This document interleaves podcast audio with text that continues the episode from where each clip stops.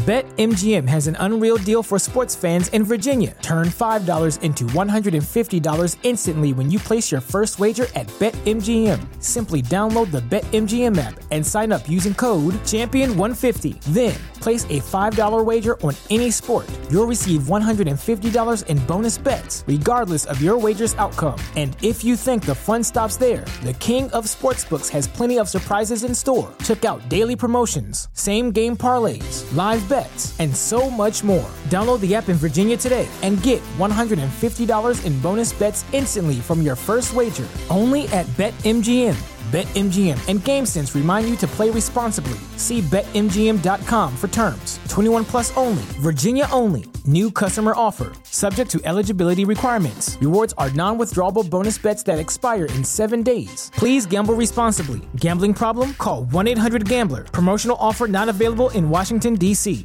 All right, friends. Okay, so now I've got not the best of the Eric Zane Show podcast. It's a perfect opportunity to pay attention to how the show has grown. I would like to think that as time has passed from those early podcasts, that I have somewhat uh, adjusted my style. Maybe a uh, bit more of a focus on what I'm talking about. Maybe finding my voice, if you will.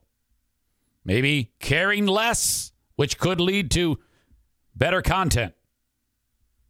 All I'm telling you is is please don't hold it against me if you're listening to not the best of the Eric Zane Show podcast and you think to yourself, this is a real fucking pile of shit. because I I just can't escape the the vibe that it is. Okay? Some of the stuff that I'm including on these uh, shows is stuff from the Patreon that the uh, folks in the free podcast have have never heard. And uh, God only knows what I say here. I, I it's not like I'm going over this stuff with a fine tooth comb, figuring out what I talked about. You know, there's going to be references to people and things that aren't in my life anymore. There's going to be attitudes and behaviors and comments that I, I may or may not feel like about I feel about uh, feel the same today. That's what I'm trying to say. It's not like I'm drunk. But uh, anyway, it's something. It's something, all right. So here you go. Uh, the latest edition of Not the Best of the Eric Zane Show podcast. Powered by the Zaniacs, this is the Eric Zane Show podcast. All right, what's up? Welcome into the Eric Zane Show Patreon bonus podcast. Uh, okay recorded live uh, for you to watch via the live stream, and then, uh, of course, get it on demand. Nice to have you here. We got uh, a lot of things to talk about. Uh, there's been one development that has taken place since the end of the freebie. I was so annoyed with that little shit uh, sailing across to the United States in her stupid fucking stance with the business of, oh God, hey, look at, I'm doing my part and save the planet. Shut the fuck up. I'm sick of that kid. So then I took it to Twitter and uh, I posted, anyone else sick of this kid as much as I am? As sick of this kid as much as I am. That, that's in English. Uh, Something to the effect of uh, who's annoyed with this Euro trash wiener and Viro kid? She bugs me so much. I'm burning a bunch of shingles. I'm burning a bundle of shingles this weekend. That was it. And man, the shit has hit the fan. I struck a nerve.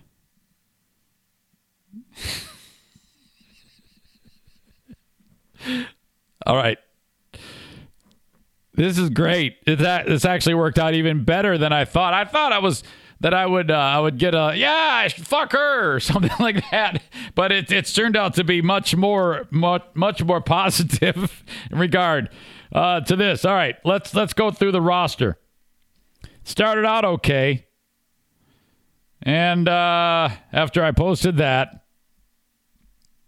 hold on. Actually, let me look at this closer. Bear with me. damn it.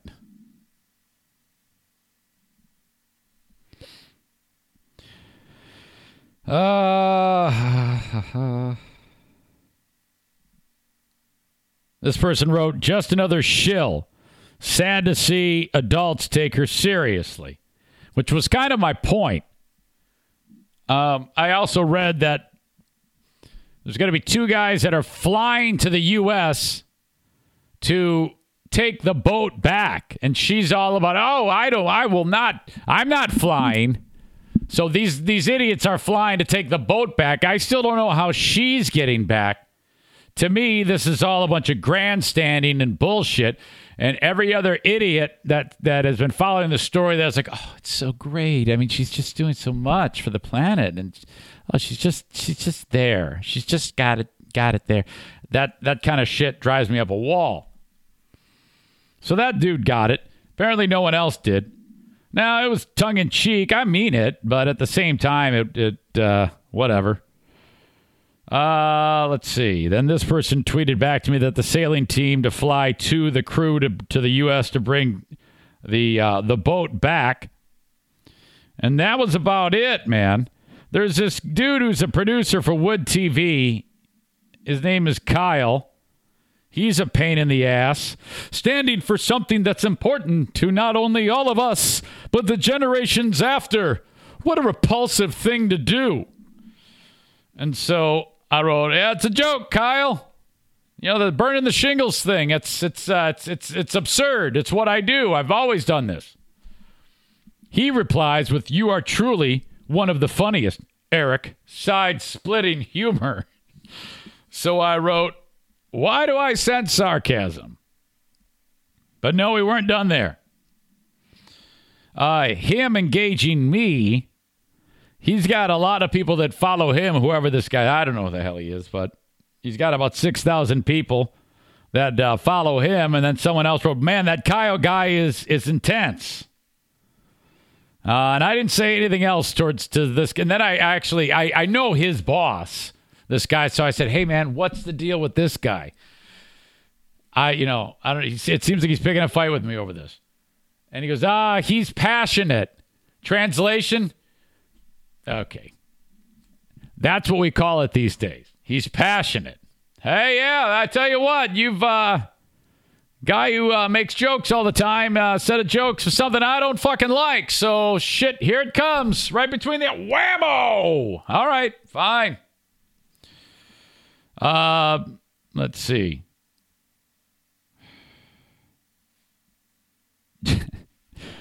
this person wrote so edgy, bro, replying to my joke. It's like, oh fuck, here we go. Somebody's now they're they're that's coming back on me. Here it comes. David writes, bad look going after a kid. Imagine someone with a platform calling either of your daughters trash at that age.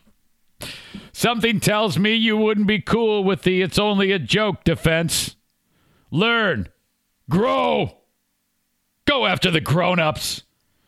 There's more than enough of them. Yeah, fuck that. Bullshit. If she's going to go out there and shill for all these asshole and viral rich fucks, there is no way in hell I'm going to let that slide.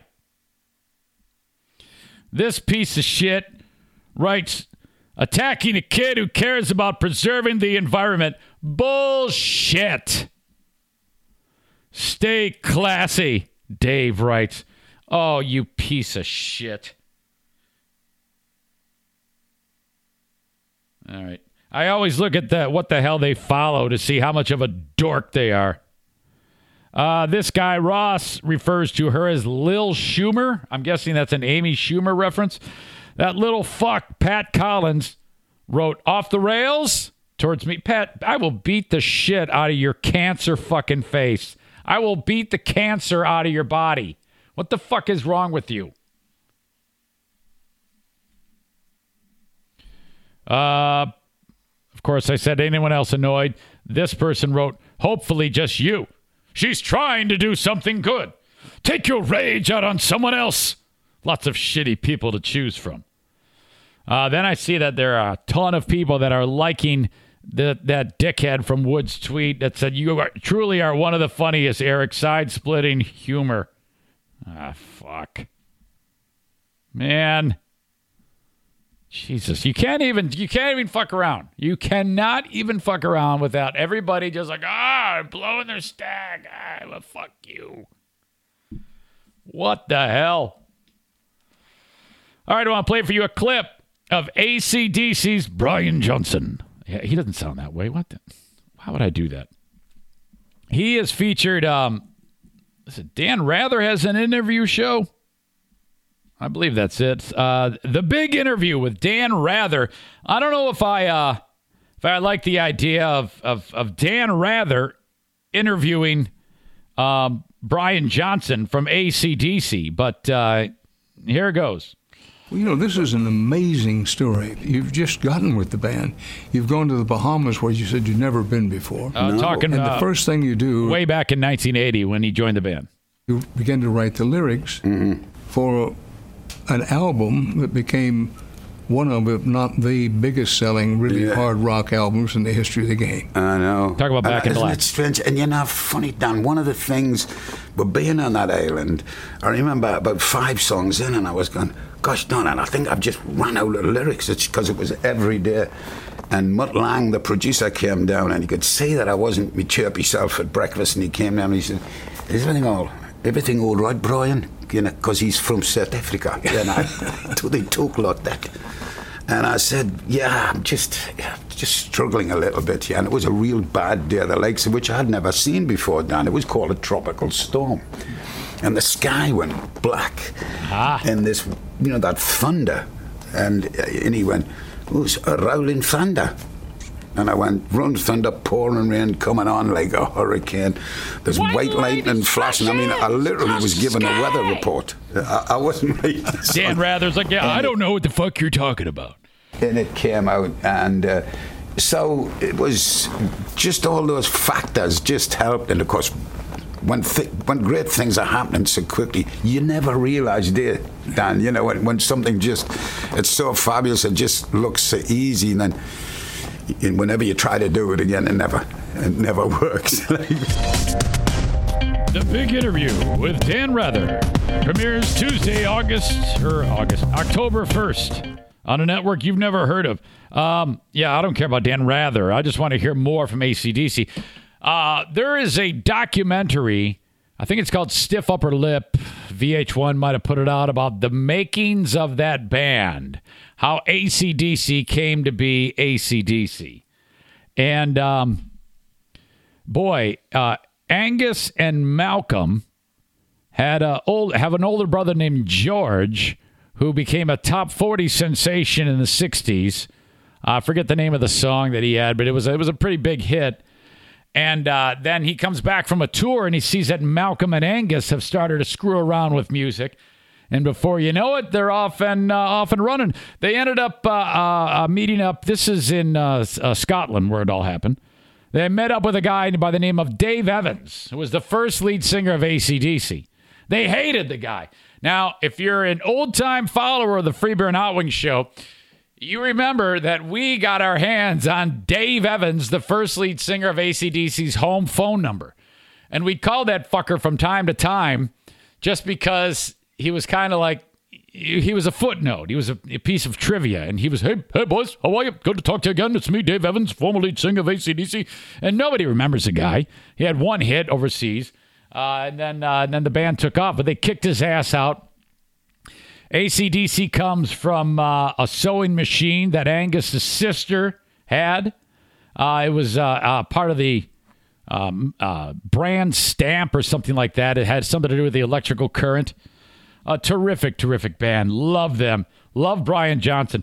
You know, and ha- Jesus, you had Malcolm, uh, or I should say, Bon Scott was only in the band for five years before he bit the dust, drank himself to death at like 30 years old. And then uh, Brian Johnson uh, took over. Awesome, awesome band. Lo- One of my favorites. One of my favorites. Uh, this story was sent along. Oops. Tuesday, October 2nd. Coming to AXS TV. It's the uh, it's a Dan Rather thing. Fuck that. Hold on a second. We'll see if anybody's giving me any more shit on this Twitter thing. This is fun. I haven't been in a fight. No, I'm not. I'm not fighting back. No, no, not really. It just seems like people are starting to pick sides. As yeah, she's a piece of shit, or yeah, you know, you're a piece of shit. oh boy, I stepped in it now.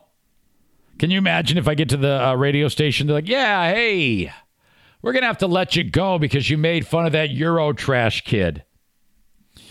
All right, uh, we had a, uh, um, a medical anomaly to discuss in the free podcast that continues now. Warning graphic content ahead. I don't know how this can be, but a woman in Moscow, Russia, uh, was admitted to the hospital on August 23rd, complaining of severe pain. And, uh, you know, I don't know how they didn't just take one look at her and say, uh, yeah, this is going to be a long couple of days for you, and then some. You've heard of uh, ovarian cysts? So you got the ovary there, it's making, uh, making the eggs to make the babies. All right, Megan's uh, Megan's writing in on the uh, on the on the uh, uh, YouTube feed. I'm about to get grossed out again. Yeah, probably. Boy, this is insane that this can even happen to a person. Who knows what you have to be exposed to to have something like this happen, where uh, your your your body uh, uh, betrays you and decides it's going to make something gross. Somehow, this lady uh, starts to develop a, a, a cyst, an ovarian cyst, right where the eggs are made. All right, that's right. The ovaries, the ovaries make the eggs, and then they, they come down the fallopian tube, and then, yeah, cyst starts uh, starts to grow. Time passes. Uh, she can't go to the doctor because uh, I don't know, doesn't have any medical coverage or doesn't want to pay for it. Uh, finally, can't take the pain.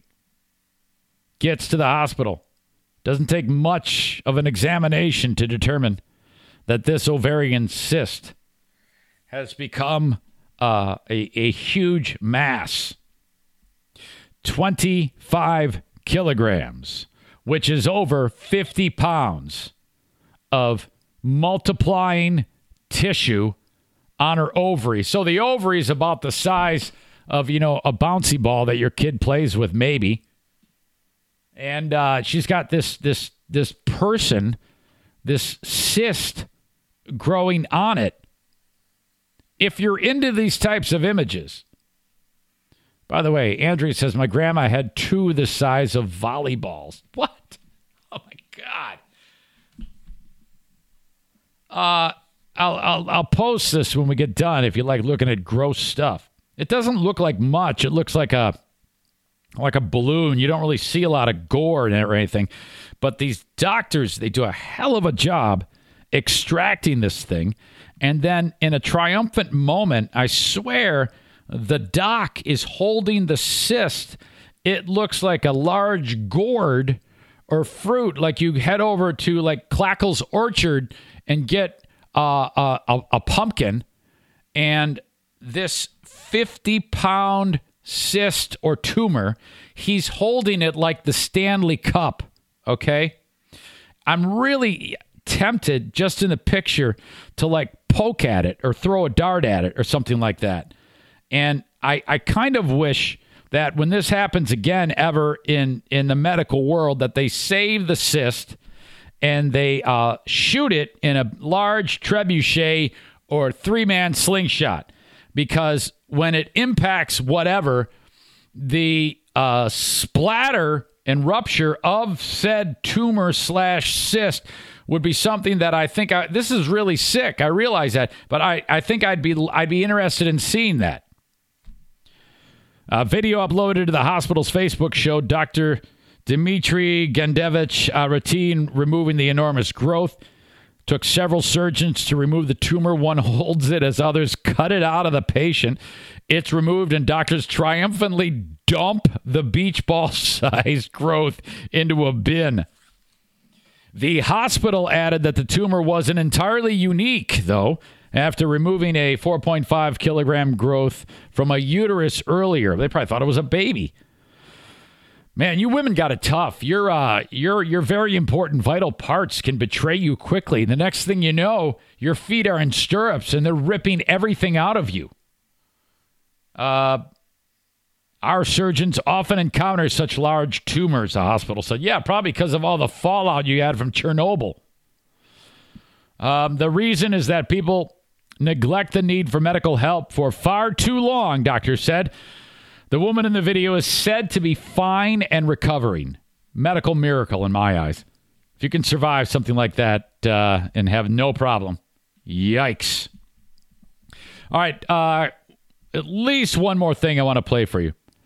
Uh, this is a story I. What's how's that go with Fresh Prince? Life got twisted, turned upside down. A phone scammer decided to try to uh, get a uh, social security number. And uh, turns out that the number that the person called, the scammer, who's like Nigerian or whatever, uh, calls a police station and the cop answers the phone. This is the audio from this idiot trying to scare the suspecting person, in this case a cop who's not falling for it, into turning over her social security number. All right. As uh, it's, it's okay, of, I have to say something. All right, stand by. We'll come back to that because we don't want to play an ad. All right, here it is. They're trying to help you out over here, okay? I would like to know what the allegations are against me and what you're going to take out a warrant for. Right now, there are two criminal charges against you. Number one, drug trafficking, and number two, money laundering. Well, that's better than the 25 the first guy told me were out against me. And they've hung up on me. I find it interesting that the first guy I talked to was John Black, and the second guy I talked to was Jason Brown. Don't ever give out your information. Just hang up on them or have a little fun. I like having a little fun. Hell, there's a guy named Tom Mabe who made an entire CD out of screwing with telemarketers. Awesome stuff. All right. Uh, I'm lean and I'm bailing. I'm going to go uh, fight some more with people on Twitter. I will be back tomorrow with more, and you can expect to hear from Ron on the free podcast a little bit later on today. All right, folks. Thank you so much. Talk to you down the road.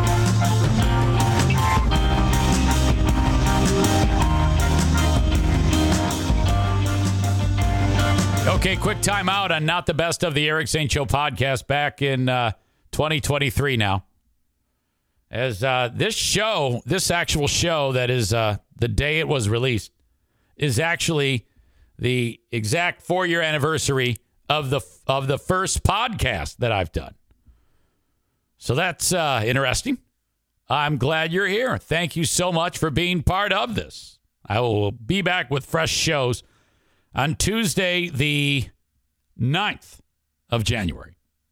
But I'm still very, very proud of all of the sponsors that help make this show go round. If you're listening, I uh, beg you, implore you, urge you to bang on their door when you need them. Or maybe follow my urging and take them up on uh, their services, like Tag Accounting. Troy Ginzer Tag accounting online at tagcpa.net, uh, .net, not .net. Jesus. Tagcpa.net. Can't even say that right.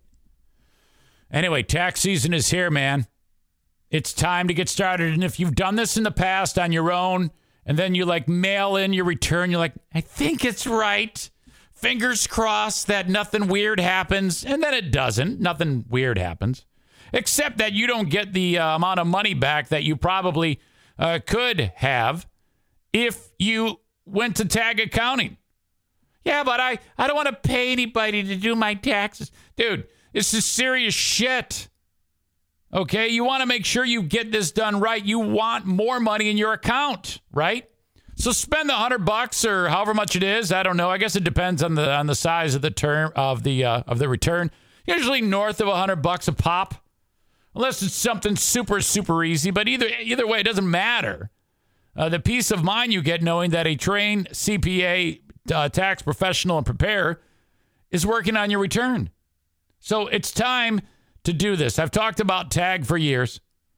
It's time you take me up. If you really want to show support for the Eric Zane Show podcast, engage the sponsors. And I'm asking you to call on tag this year from anywhere in the United States. Troy Ginzer, 616 301 9516. Again, 616 301 9516. If you want to just drop Troy an email, that's fine too. Troy at tagcpa.net or go to their website, tagcpa.net, and kind of look around, see what's up. Thank you, Troy Ginzer at Tag Accounting. All right. Hello to my friends at uh, My Policy Shop Insurance, Frank Fuss, 616 914 4070. Uh, if you're in need of insurance of any type, call upon Frank. He is your licensed independent uh, insurance agent slash broker who can help you every step of the way, uh, help you manage Obamacare appropriately with his sage advice. Listener after listener of mine uh, comes back and says, My God, you were right. He gets it done. So if you have any needs for health insurance to start, like getting your insurance in the marketplace, don't do this alone. Have a support group with you and a support group that's free. 616 914 4070 for Frank Fuss. He's also the uh, Medicare and Social Security expert. He can help you with all of those things. Okay, TC Paintball, as you know, longtime sponsor. Thank you again, guys, uh, for all your support over the years.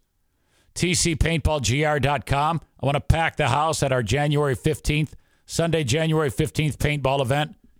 Reminder reach out to Tristan Grant. Hey, Siri, text Tristan Grant. Hey, buddy, we have paintball January 15th.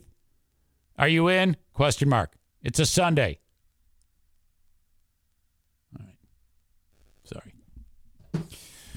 TC Paintball online at tcpaintballgr.com. Book an event for uh, you, neighborhood kids, your friends, family, bachelor, bachelorette. You just want to start something new and fun. tcpaintballgr.com. An amazingly stocked pro shop right in the front. Awesome. Awesome. Thank you, TC Paintball. Here we go. Moving on.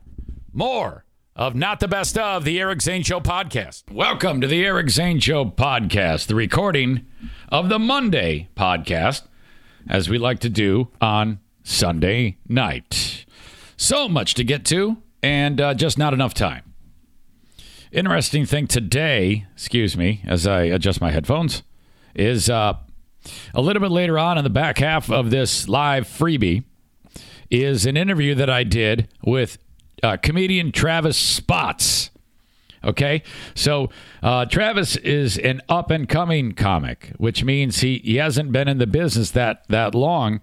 But I'm of the opinion that um, you get these guys when they're on the ground floor. Then, when they become super rich and famous, which I'm hoping they all do, they remember the support along the way, the same way as it always is. That's how we build this whole culture of the Eric Zane Show.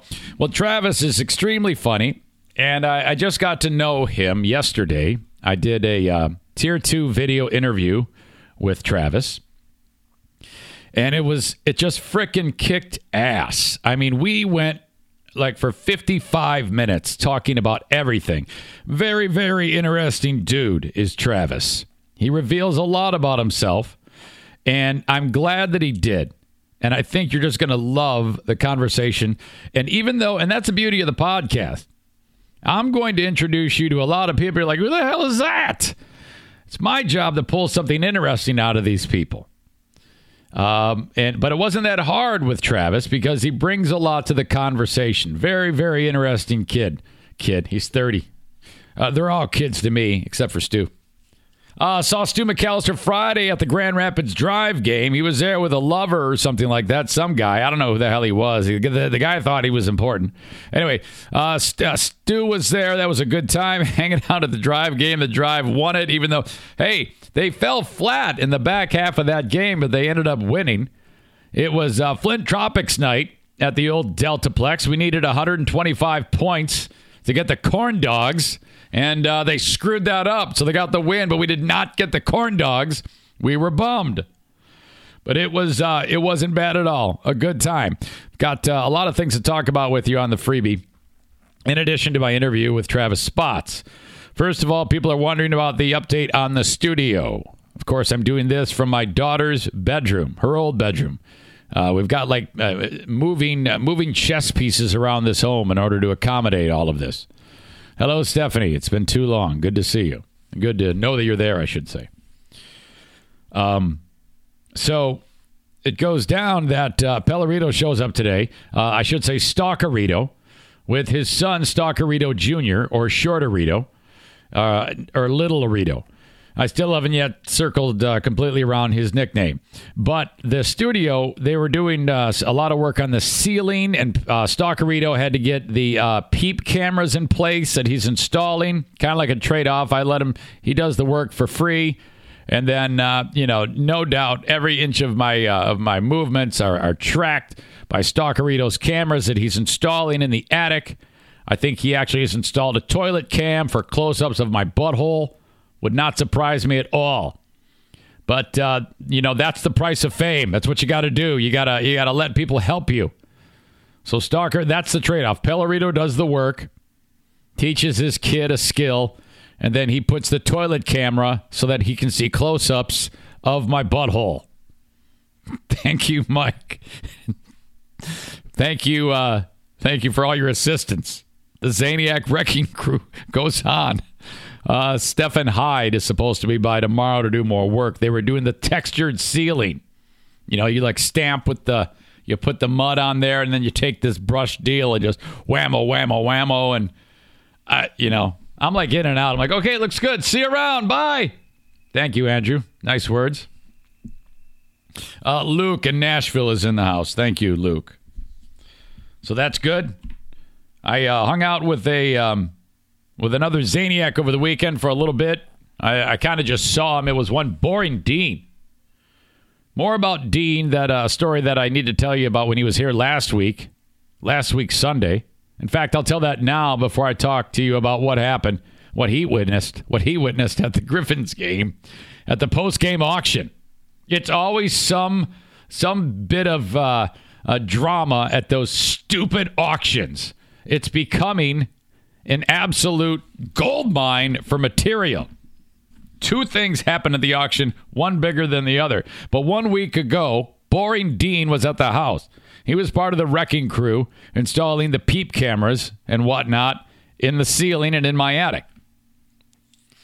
And for some reason, last time he was over prior to that, he decided uh, to offer to my 21 year old daughter to crack her back or something like that. And I'm like, what? What, what are you doing? What, what's going on? And sure enough, this is months ago. He embraces her chest to chest and goes, Ugh!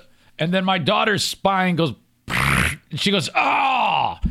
And so I'm watching this and I'm like, this is sick. This is terrible. Well, lo and behold, Sunday's back. If that wasn't bad enough, I turn around and it's happening again. So another boring Dean molestation tour has begun in my home. So that takes place. And then I think he hit virtually everyone in the family. I don't know if it was both daughters, my son, and my wife. Uh, I think it was for sure my wife, my oldest daughter, and my son. Dean is groping and, ha- and fondling every family member in my kitchen, and I'm like, this is this is terrible. I didn't want anything to do with that, but that went on. Everybody seemed to enjoy it though, so I guess uh, whatever. Uh, yesterday at the uh, Griffins game, we have the post game auction. So these are these are tough. It's usually at the end of a of a kind of a long day. Uh, this day in particular, before the game got started, I was um, what do you call it? Uh, doing some more MC work at like a uh, charity event outside. So it's freezing my face off, but it wasn't bad. They had a warming tent, so that's part of the long day, four to six. Then you do the hockey game. Then post game auction on the ice. You're in front of probably 150, 200 people. And it's, it's remarkable the amount of money that these people spend on these jerseys that literally come off of the players' backs. And then they, they auction them right there. And these people pay top dollar. One guy paid uh, uh, $2,000 for a Filip Zadina jersey. $2,000 for a jersey. It's remarkable. And so now, I've talked about these auctions before. This has happened many, many times. There's one person in particular who uh, is at all of these auctions, and I've had numerous run ins with this lady. Uh, on at least two occasions, I have referred to the lady as a dude. And you all know that story. Uh, the one she actually w- walked up and said, I am a lady. And I, can you imagine how terrible you would feel if you're in my position and you realize that this lady has walked up, she was way across the room, so she's probably 150 feet. She, she wins the auction. She comes, she comes walking up before she plops her money down. She looks at me stone cold in the face, wearing the Timberland boots, uh, the dungaree pants, flannel shirt, haircut like mine. She says, "I'm a lady," and I went, "Oh, oh my god, this is terrible. What the hell?" So that was like the worst day ever. Then it happened again. A couple years later, I did the same damn thing. And I thought to myself, if you're her, how, what a, that lady must have rhino skin. Uh, because this has happened not only to me, but Boring Dean has been in the audience when when that same person, same lady was bidding on a jersey. And then I think somebody said, Hey, whose bid is it? And somebody, one of the other people in the crowd, not me, said, That dude's. And you know, there she is. So it's a little weird. And she said the same thing to that that person. I'm a lady. God, I don't the the constant uh that must that's a struggle and a half. I mean, she's obviously comfortable in her own skin, but having to correct people about your gender on a consistent basis in front of others seems so screwed up to me that I don't know if I'd be able to take it. I'd be like walking around and say, "Hey, there's that girl, Eric Zane." I'm like, "No, I'm a dude." That would be uh, it'd be tough. So she's obviously a real trooper. I, I didn't have that issue, but I tell you what, it got in my own head because she was in the back. And I could see her looking down at me, and she's got kind of like this half pissed off look on her face, and she's bidding. And as soon as I saw her bidding on this jersey, I'm like, oh God, there she is, man. You better, you better not. Don't say anything gender specific. Keep saying that person, uh, the individual, the don't don't say anything. Just say you've won. And I navigated that. Okay, I actually made it through without referring to her as man or woman. And oh God. Uh, so thank God for that. That that wasn't that big of a deal, but that is part of uh, leading up to this. It's not really leading up to this last part of the story, but this is a separate thing that actually happened. And uh, there were several people that are witnesses because as I'm doing the auction, and I'm not a professional auctioneer or anything like that. I just kind of say 100, 200, whatever. And I, I, am getting thirsty, and nobody has brought me a bottle of water. Well, fortunately, I'm right next to the players' bench. The game is long since over, obviously, and uh, um, the players are getting changed in the locker room, getting ready to go, maybe get something to eat. And uh, so as uh, time passes, I'm getting thirstier and thirstier. My wife is sitting right on the bench where the players – um, where the players actually uh, sit. And there's a like a Gatorade bottle rack with three uh, like Dasani water bottles in them. Two have like a third of a of liquid in them. They've they've been uh, consumed mostly, but one has not been consumed. I can see just by looking at it, it's full to the top. So I said to Diana, I go, "Hey, I need that bottle of water." So she reaches over and grabs it, and I'm still doing the auction. I pull the mic away. I go, take the lid off for me because I want to keep it moving because these things take so damn long. And all I do is go home and go to bed. I'm thirsty. I'm tired. I'm cranky. My feet hurt. I'm cold. But the one thing I can take care of is the water. She opens it up and sets it on top of the dasher board. And I grab it and I take a drink of it. And um, I noticed something, but I couldn't quite pinpoint the problem. I carried on with the auction for a couple more minutes. I took another big drink of it. And then I went, huh, this water has a flavor to it, and it's unmistakable the flavor. It is the flavor of bubblegum. And I went, well, this must be some variety of water that has a slight flavor to it. You see those from time to time. And I look at it, and it doesn't say any flavor on it, but I have found the source of the bubblegum flavor. And it is a piece of chewed up bubblegum in the in the in the bottle. So I look at Diana and I said, I did you not notice that this has been opened? I, I, I thought it was I thought it was sealed. I go, yeah, it's been open, and some idiot put their gum inside of it into a. I mean, this is a this is a deliberate uh, a terrorist act, is what this is, by a malicious person who has decided to go chew up the gum and put it into the full bottle of water, which I am chugging. So I put it down, and Diana reacts strongly, and uh, I go, okay, don't react. Let's just keep going. And then like a good boy, as I'm auctioning off an, another jersey for the next 45 seconds, I realize I have to tell the audience at the auction this story after I had processed what has just happened to me. And I said, uh, okay. And I told them what I'm telling you now. And they all had a good laugh. Now, at no point did I suspect that I would find out the source and how it got to that point and who put it in there and whatnot. Well, I should have known that the person responsible was who it was. And that was the coach of the team. His name's Ben Simon. And he is he thinks he is hilarious.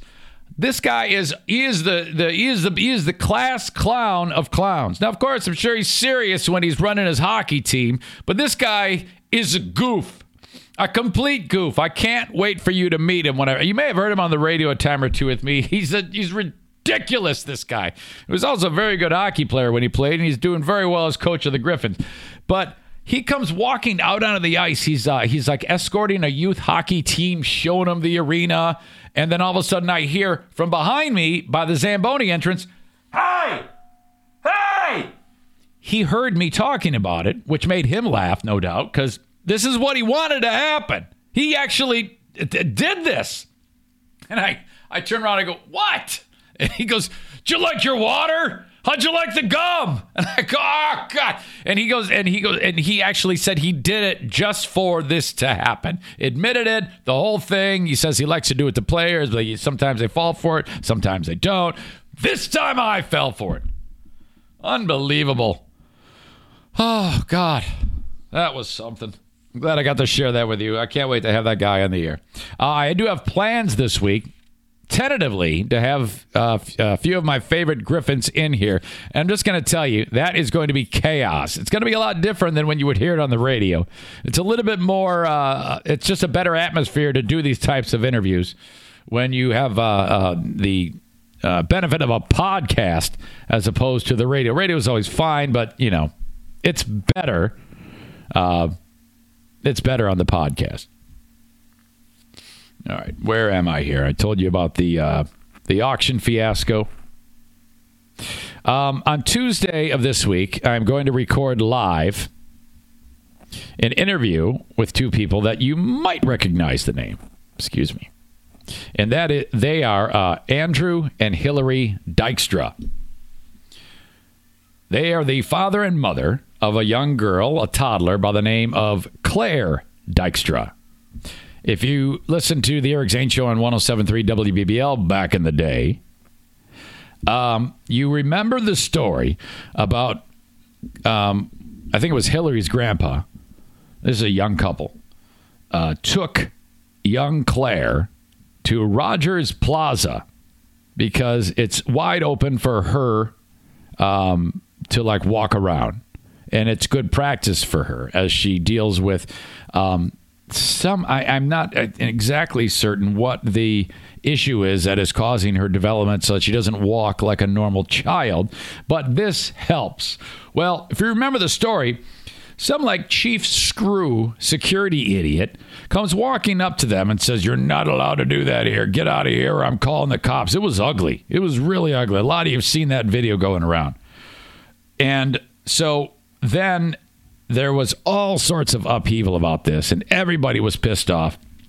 All sorts of trouble. And uh, there's been a lot of uh, go back and forth with the folks at Rogers Plaza from the Dykstras and uh, um, I. Anyway, they're going to be in here to discuss an event that they have called Walking with Claire. That goes on next weekend that I will be part of. In fact, I want to make sure that I have this out there on the pod early on so that if you wanted to join, uh, 3 o'clock at Rogers Plaza Town Center. All right, pause in the action. Not the best of the Eric Zane Show podcast, to be sure. Again, the stuff you're hearing came back, came out in like Oh, God. January of 2019. Okay. So, oh boy. Enough about that. Ervine's Auto Repair, Grand Rapids Hybrid and EV. Love them so much. 616 532 6600. Get your vehicles repaired at Irvine. So many reasons why. Um, the most important, I feel, the terrific service. It's going to get done right the first time. Don't just take my word for it. Go to their website, ervines.com, and look at all the amazing Google reviews from satisfied customers who do not have a podcast. And they just were like, I got to tell the world about these people. 616 532 6600. If on those reviews there is the occasional butthead, Ervine's always makes it right. 616 532 6600 in beautiful Grand Rapids, Michigan, along 44th Street uh, a few blocks east of 131, side street called Stafford. There they are. Thank you, Ervine's. Bosco's Pub. Go get a burger at Bosco's Pub. Uh, Bosco'sPub.com in Hudsonville, Michigan. Amazing burgers, fantastic quesadillas.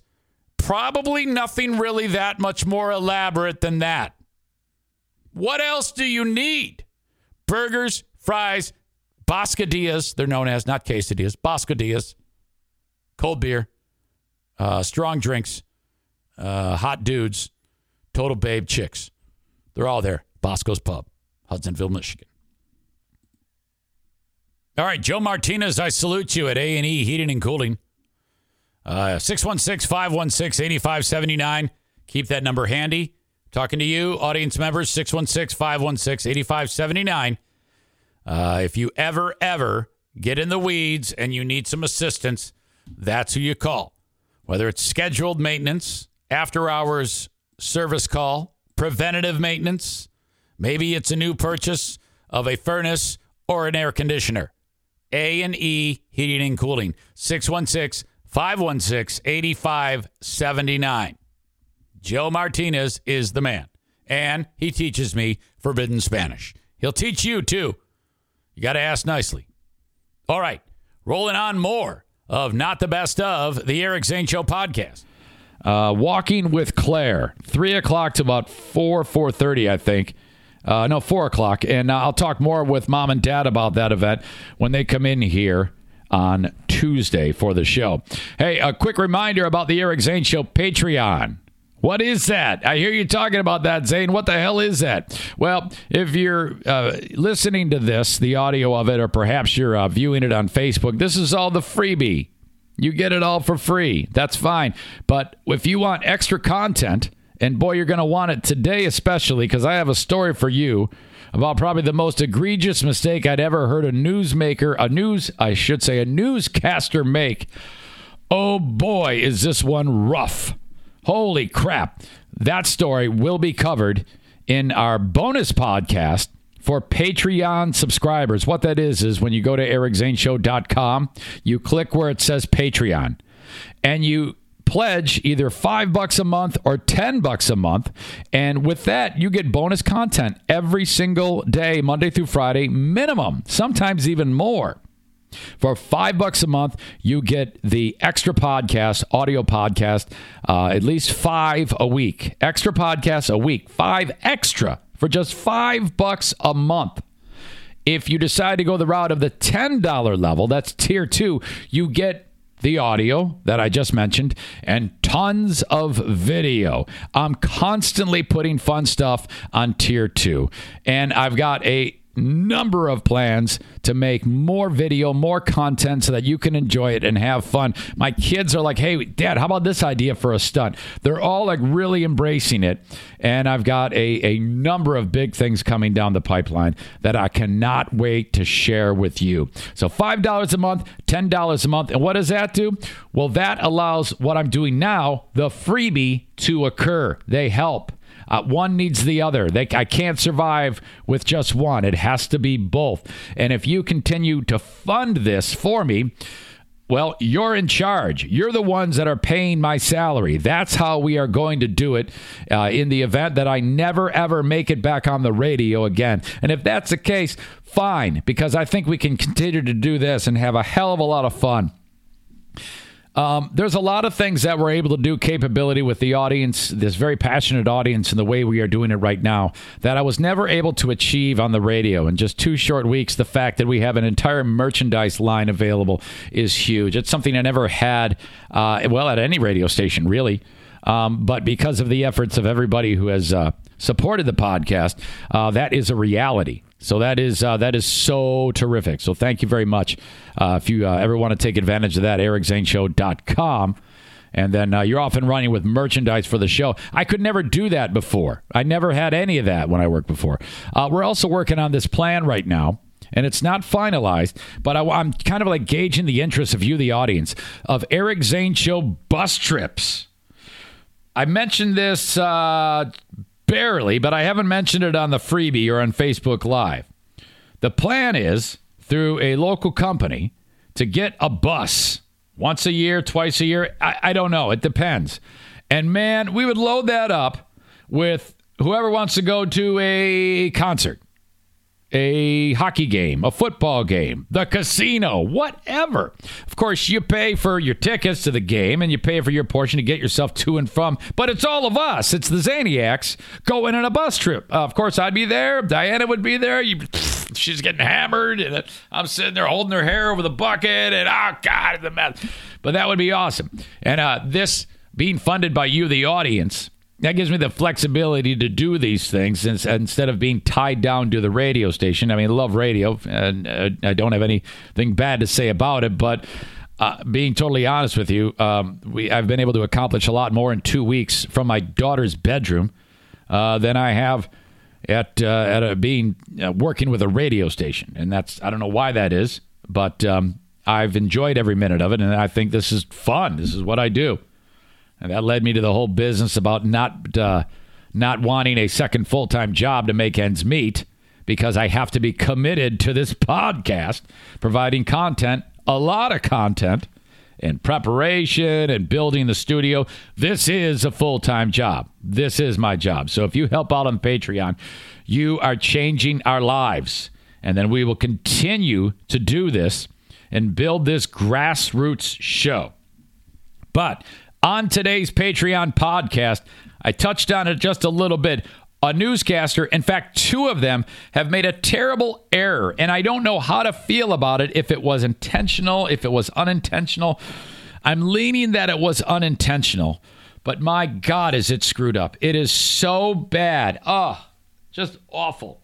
But I can't wait to talk about it because I wanted to get it off my chest. Some of you might even know this story. But uh, oh, I, see if I talk any more about it, we're going to start to go down the road, and I'm going to I'm going to unpack it right here, and I I just don't want to do that. Um, as I was starting this podcast, the Los Angeles Rams pulled it out and beat the Saints. It was a great game from what I'm understanding. I didn't watch I watched the third quarter on TV from the sushi joint uh, which I I had I, I owed that one to my system because the last time I pigged out at it was when I was sick and I barfed it all up. But nevertheless, there I was. Third quarter, saw that. I was like, this game is this game is going to go down to the wire. I know it.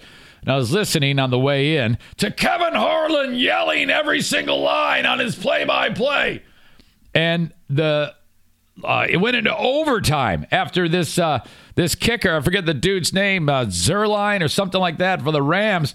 He kicked like a 99 yard field goal to tie it And then uh, Andrew, okay, this is what Andrew says. He said the Saints got jobbed on the non call on the pass interference.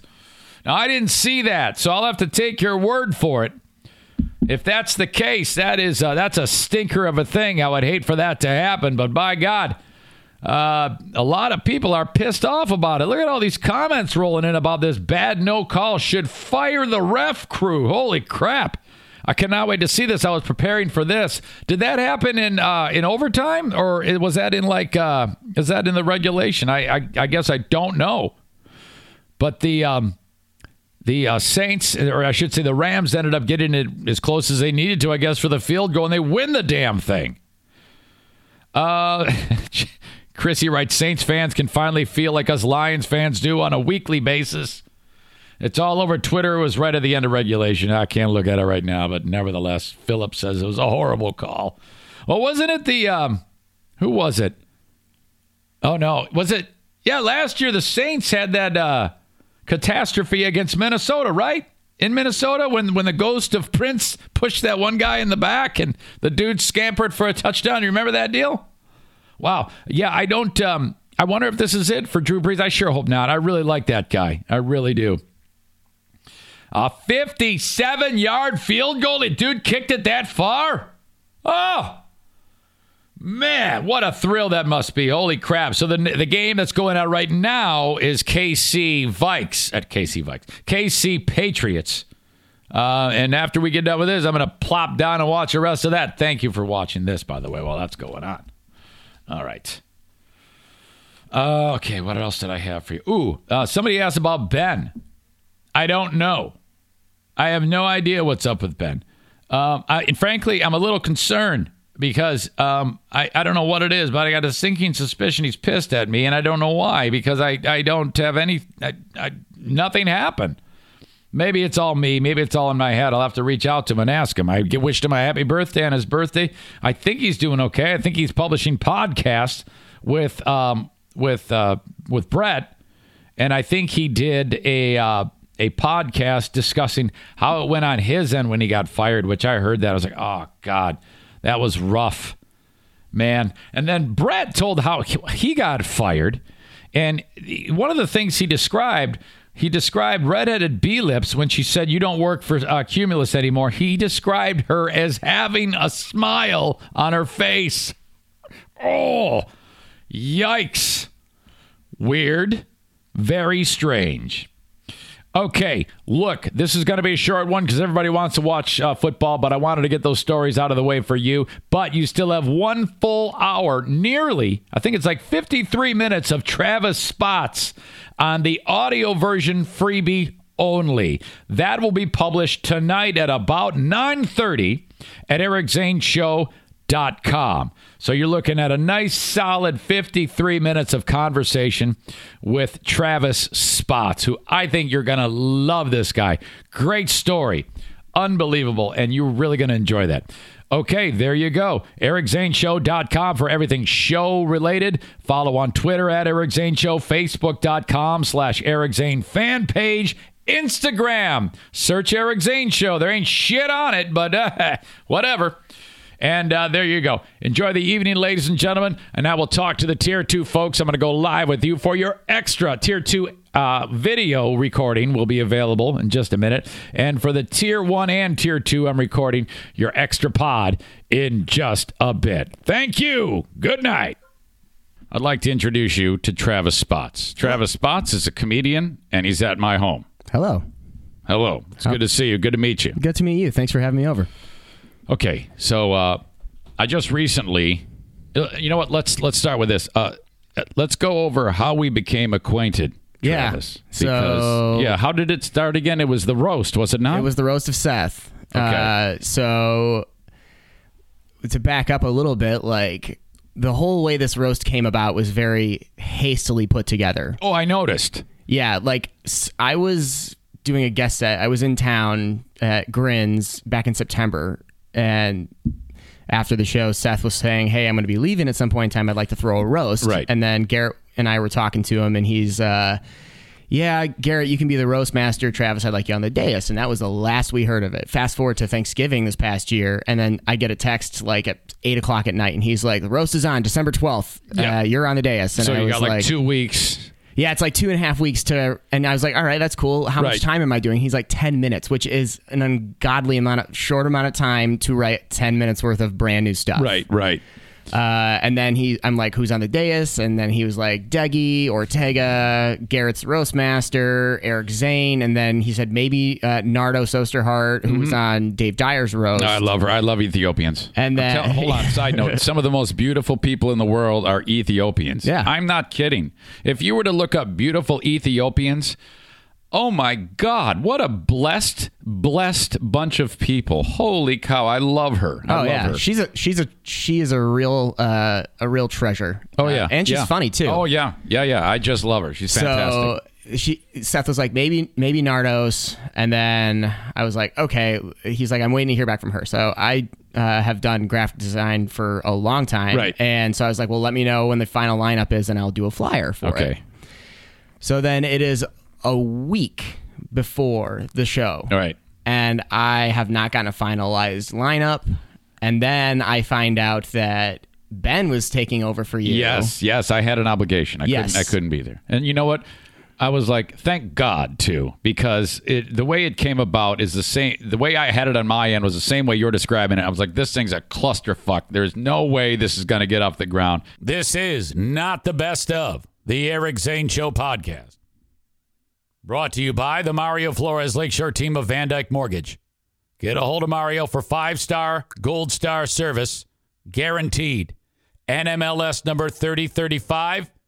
Whether it's your first mortgage, whether it's your 10th mortgage, whether it's a refi, whatever it may be, Mario is going to help you. Truth be told, there have been times that somebody's called up and said, Hey, Mario, 22 years old, first time home buyer, I have no credit. Mario says, after a little bit of research, you cannot get a loan right now. However, there are ways to get you the credit you need. This is what you need to do. I'll talk to you in six months. Boom, you're on the map. All right. The mortgage you get, that's going to be higher interest than what you want. The key is get it, uh, make your payments on time for a year, and then refinance that thing.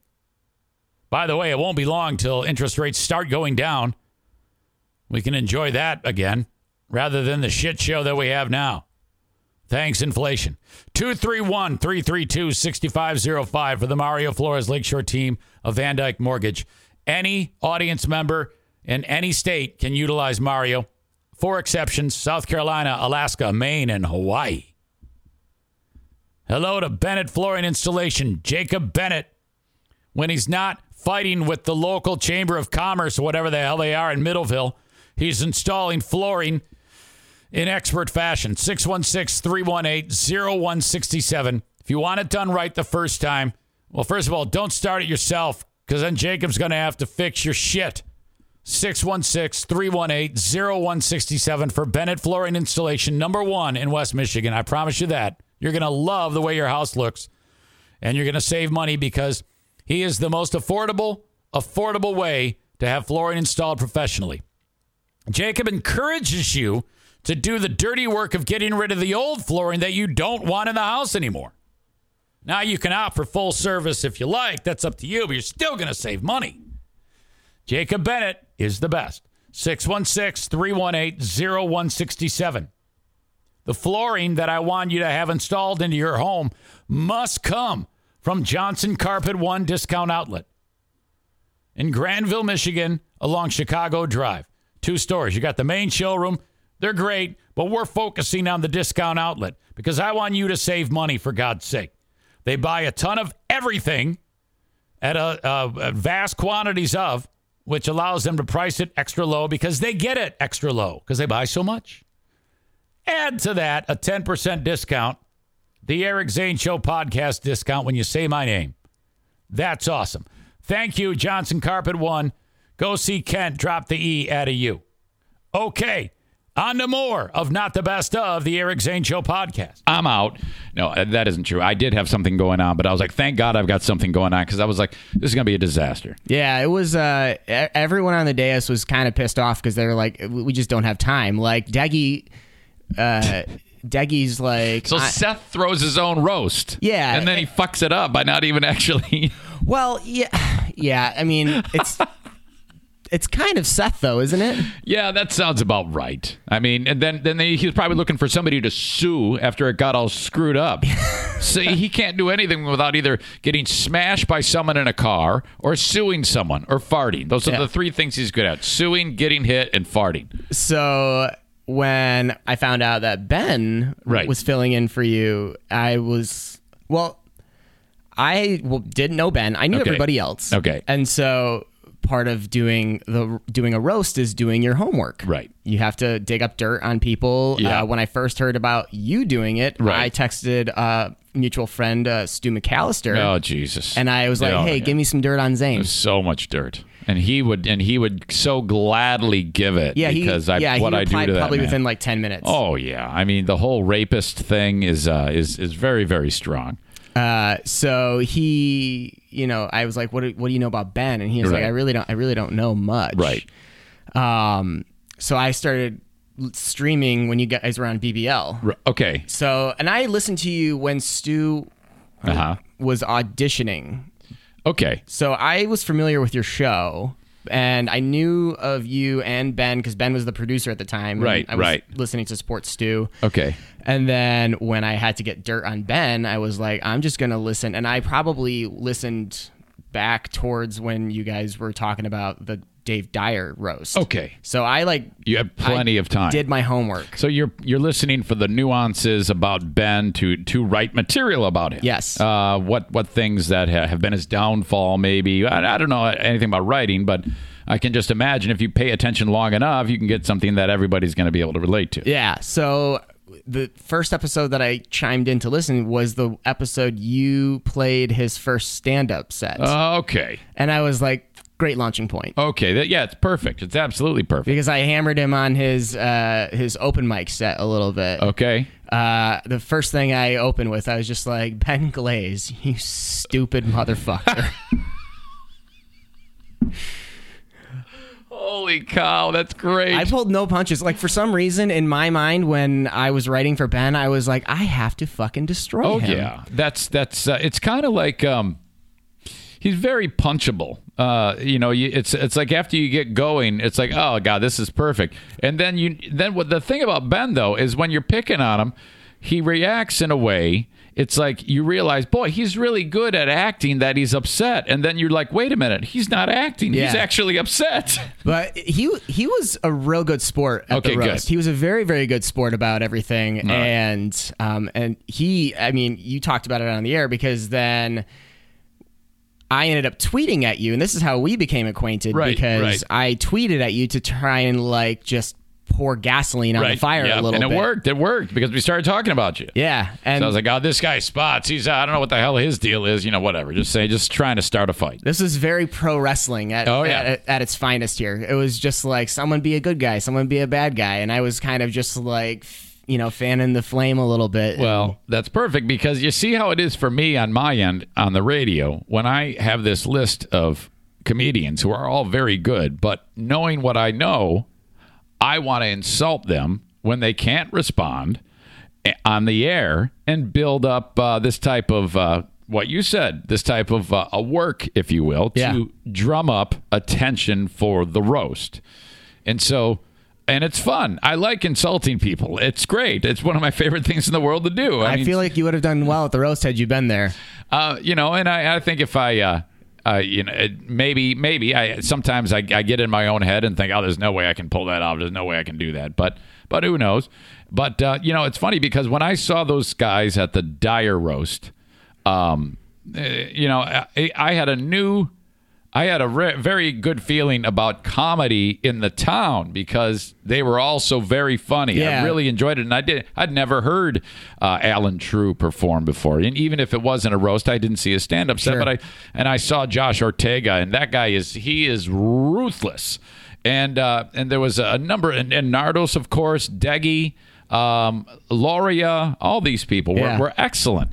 So uh, I really enjoyed that, and I, I was glad that you got to do the roast. So at the end of it, did you feel like uh, like it was a, it was a great time? Everybody seemed to enjoy it. Uh, yeah, no, it packed out more than I think any of us were expecting it to. Okay. Uh, I think when maybe like three or four days prior to, I Right. was texting with Seth, and uh, he was asking like if I should like if I've got people coming, like you should have them get tickets now. And I asked, I was like, well, what's it looking like? And it's Yeah. like I think at that time it was like fifty or sixty, and I'd say we had about half the club filled out. Okay. So it wasn't not for nothing. Like I mean, Right. the club can seat to two fifty.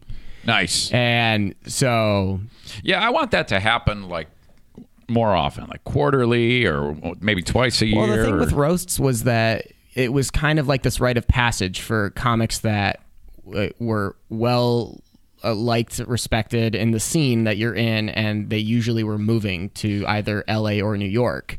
Gotcha. And um, Seth, uh, to his credit, is because I, I tour and I go around, you know, doing different clubs around the country and stuff like that. And uh, Seth is probably one of the nicest club managers Oh, good, that you could ever have worked with. Like he treats you like royalty. Like You know what's interesting about that guy too is because if you've ever if you had ever been to that club, um, he's like waiting on tables. He's bringing Yeah. food out. He's Yeah. bringing drinks out, and uh, and you're right, really, really nice, nice dude. What does he do now? I mean, would he he left town? Uh, actually, so I was just at Grins last night doing. I just dropped in to do like a seven minute spot. Oh, did you? Okay, yeah. good. And uh, we were working out a new a new bit, and so I'm like squeezing it in between a couple of old things that I've got going. Okay. So just that way, in case it dies, I have stuff to fall back on. Right, And, right. Um, I, I, apparently Seth is still in town. He hasn't like left just yet, but he's not working at the club now. They got a new guy that's um that's taken over for him. Okay, okay. Hey, how did it go when you uh, went with with that new material? I mean, that's not uh, that's it, to just throw it out there like that is is tricky business. And, Yeah. and you and I like that you had that safety valve uh, of two bits that you know are great. Yeah. an opener and a closer.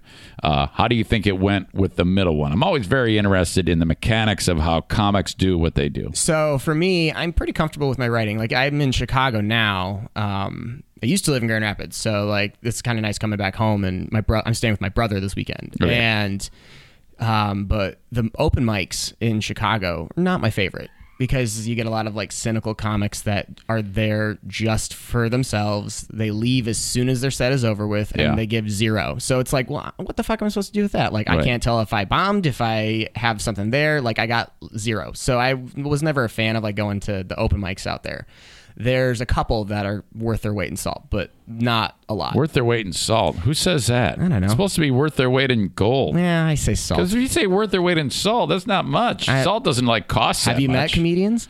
Oh, Jesus. All right. All right. So did it go? Did it? I mean, how yeah, did the it bit go? went the bit went well. I uh, I tested it out last week Thursday at a mic, and I had forgotten a, a, a punchline to it, but I I have a, a couple Isn't that a punchlines. You're like, ah, god dang it. I- Yeah. I, really.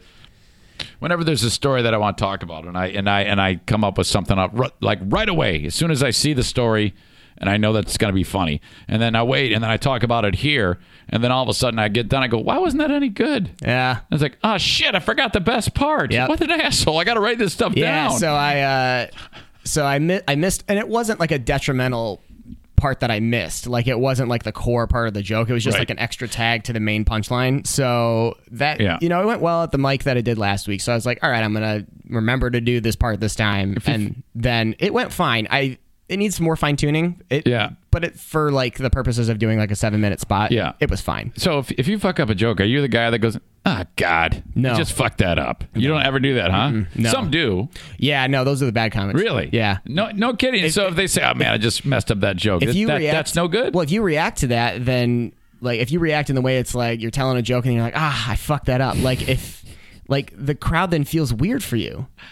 And you like lose all of the air in the room. Uh, to me, yes, I agree. You know, you know more about this than I do. But when I'm watching someone go, "Oh gosh, fucked it up," that to me, I laugh at that. it depends on the meltdown. Like if they have like a fun meltdown for Yeah. her, then maybe. But Okay. like it's a lot of like awkward feels that the crowd has. right. right. Like Right. even as comics, you'll watch somebody that like does this stuff and they like freak out, and you're just like, ah, why did you do that? Yeah. Now, Travis, um, you're originally from West Michigan. Yes. Uh, you grew up where again? So kind of all over the place. I was born in Grand Rapids and I was here f- till I was like five. Then my parents moved to the Newaygo County area, so like Yeah. Newaygo, Fremont, Were they like farmers? They like- no, uh, I honestly, my my par- my parents built a house, okay. so I think they wanted to just have their own spot. uh, that- Okay. um, All right. And then was there for a while. My parents divorced when I was like twelve. Ain't that a bitch? It sucks, but God dang it. Ah. it, it sucks. But it is what it. I mean, they've been divorced for seventeen years Yeah, now. I know, so but I'm just thinking is. back to when I was eight. So, you know, we're not that different. And it's like, son of a bitch, man. I, I will, you know, it was just an awful time. My brother took it worse. He was uh, your age. Okay. Uh, and man, to this day, he still struggles with that. Yeah. And it's like, God dang it. Occasionally he'll start like uh, rambling on about stuff. And I'm like, oh boy. Yeah. that, I think that people call it daddy issues. Isn't that what a, a term you hear? Yeah, and I'm the oldest of all of my siblings, so like I saw Oh. the effects of it Okay. happening, like what you described, like to my younger one of my younger brothers. Yeah. like he's 20 now, and like he isn't. He's just now catching his stride. Okay. Um, and, and it's good for him, but it, Yeah. yeah, he struggled a lot because he just like had a lot of bent up anger and didn't know how to deal with it and that Right, type of right. stuff. So then after like towards the, my senior year of high school, my mom moved north to like the Ludington area. Okay. And so then I was in the Ludington area for a little bit, and then I got into graphic design work, and then I, well, when I graduated high school, graphic design wasn't the first thing I went into. I went into pro wrestling Oh, come on. for real. What what what was your uh, uh what did you want to do in pro wrestling? Did you want to organize it? Did you want to wrestle? No, I, I did like so. My friends and I in high school, we backyard wrestled, and we were in so into it. We pooled our money together, bought a used ring in Louisiana, drove down, picked it up, brought it back to Michigan, and we used to throw on shows in my Oh. high school gym. My God, if you weren't already interesting enough, we got a guy who was living the dream in pro wrestling. That's terrific. Yeah, so I the day after uh, high school graduation, I packed up my car and I went down to um, Coldwater. Okay. Where Dan Severn, do you know who Dan Severn is? I've heard of that name. Isn't wasn't he an MMA guy or yeah, something like in that? WWE. Okay. So he did both of them, and he has a school down in Coldwater. Okay. And so I went to stay with my uncle, who lived like a half an hour away from there, and I spent a summer training for pro wrestling. Oh my God! So you learned how to take a fall and Yeah, I mean, to- I kind of already knew it. Me, my Right, friends, right, yeah. yeah, we did it, and we like we didn't like do it to just beat the hell out of each other with chairs and shit like that. Like we like studied, like we watched. yeah. I mean, this was serious. You weren't screwing around. Yeah. You really wanted this to happen. Yeah, so there's there's if you search hard enough uh, under my name, you will find a, a match with me in tights doing backflips and shit. Like, Oh my God! Now, I oftentimes see in backyard wrestling, uh, people sustain very, very bad injuries. Did Yeah. you ever get badly injured? I mean, the only time that I like, I actually got pretty lucky. I've only had two injuries. I had I've, I broke my wrist one time off of a botched top rope leg drop. I like planted my wrist too hard, Uh-huh. and I just felt my wrist like in the corner right here pop. something went wrong. yeah, so I had to go to the ER and get that fixed, and then no surgery. Just What's that like when you when you say to the doctor, "Yeah, I was doing backyard wrestling"? Does he look at you? I mean, do you, do you, feel like him thinking, "Well, what an asshole, this stupid idiot"? Uh, they, yeah, they're kind of like, ah, cool. ah, all right. Uh, the second, the second injury, which is probably the one that was uh, the worst of them all. One, of, uh, and this guy that did this was in my wedding party. So, like, Okay. obviously, I don't hate him for doing this, but we were in a match, and I was hitting him with some pretty hard, some stiff shots, like hitting him a little harder like than a I should. closed fist? No, I wasn't close fist. I was just like getting. There's a It's, there's called a safe zone when you like hit. Like you can hit like right here on the neck. Yeah. And you're not really taking any damage. It just looks cool. Okay. But I was getting him a little more closer to his jaw, and so it's it's a stiff shot, is what it's called. so he, we were outside of the ring. He, we had. uh, I wasn't a part of this, but we had stolen road street signs. Uh, and it's just like this giant rectangle one way street sign. Okay. Uh, he hits me, throw, rolls me back into the ring, grabs the sign. I'm like getting up, and he's behind me. He takes the sign, holds it flatways, and throws it.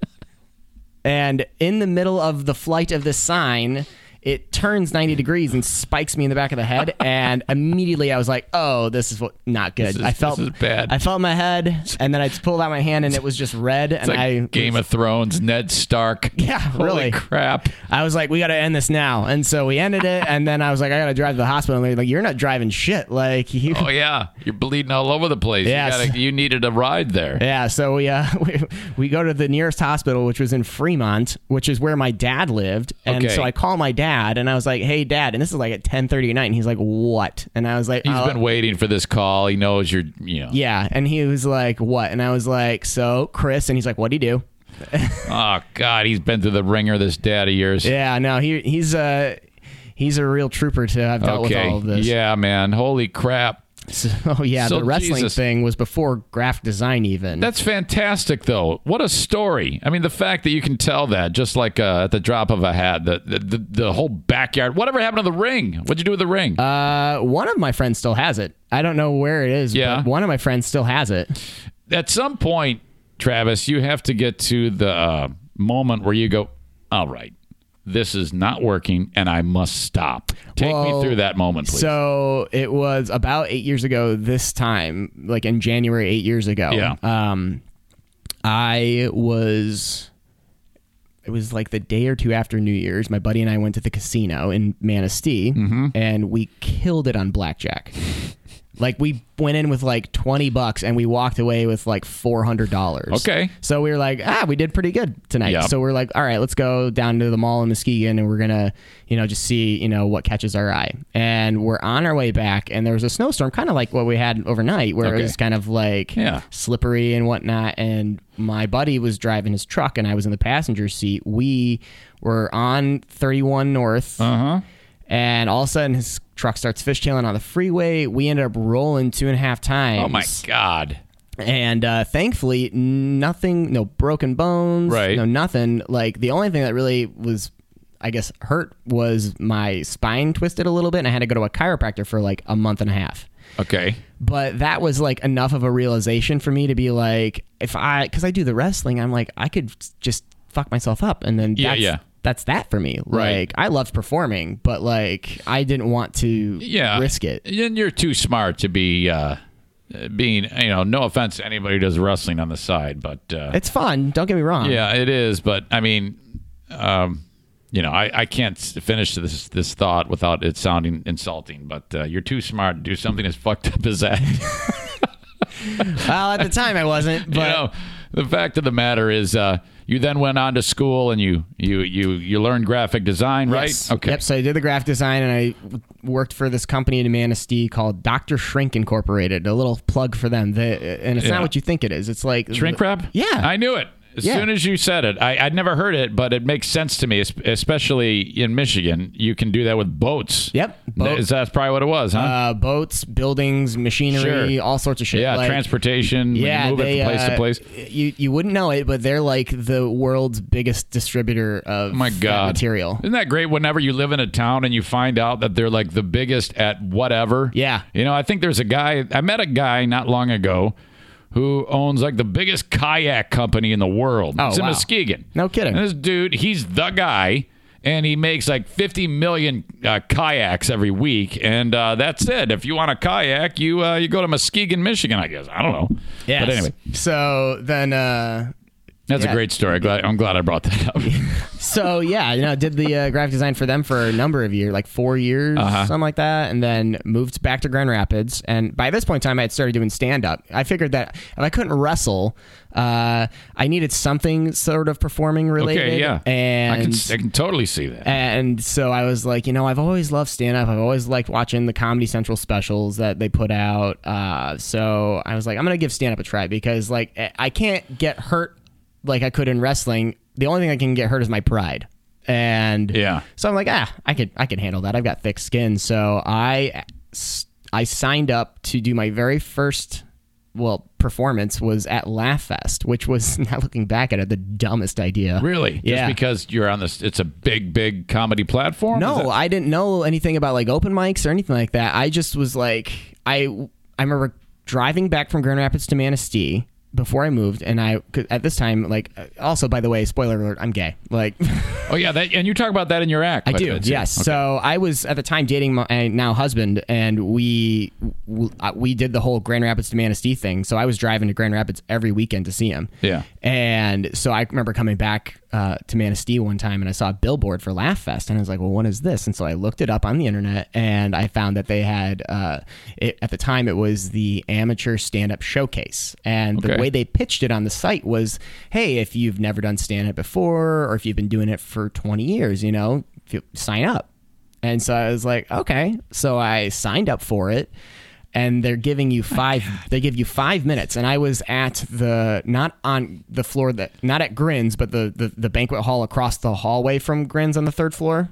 Yes, So yes, I they, know exactly they, what set up stages about. on that side during Laugh Fest also, mm-hmm. and they're like, you get five minutes, and I was like, that is an eternity. Yeah, sure is absolutely. Um, Considering a lot of open mics are three maximum. You know. Yeah. Well, in Michigan, you get five Oh, do you? Okay. but in Chicago, yeah, it's like three to four. Okay. But, uh, so yeah, I did it, and I didn't suck. Like I wasn't. I didn't. I mean, I've got the video, but it's like. I, at the time, I didn't think I did bad at all, and I got that laughing bug in me, and so then I just Okay. kept going to the open mics in Grand Rapids. Uh, there's uh, Sunday night open mic, Sunday night funnies, so I would go to that like every month. I do a, I drop in and do that, and then finally I just started getting You just worked it out. I worked it out. It was It's all a matter of trying. Yeah. It's all a matter of actually doing. yeah, and that's why I've been so encouraging to Ben. Yeah. because that's that's great. That's very good for Ben. yeah. When I found out that your show, like, you both got fired, I was in New York City uh, on a mini vacation, Uh-huh. and I like saw your posts on Twitter, and I was like, "Holy shit!" So I like like watched the interview you did on Wood TV Eight about it. Okay, and yeah.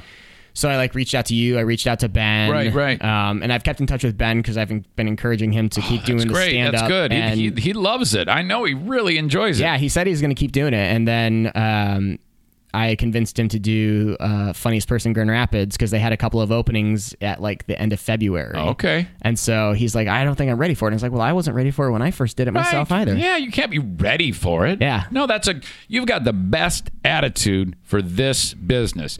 And that is try. Yeah.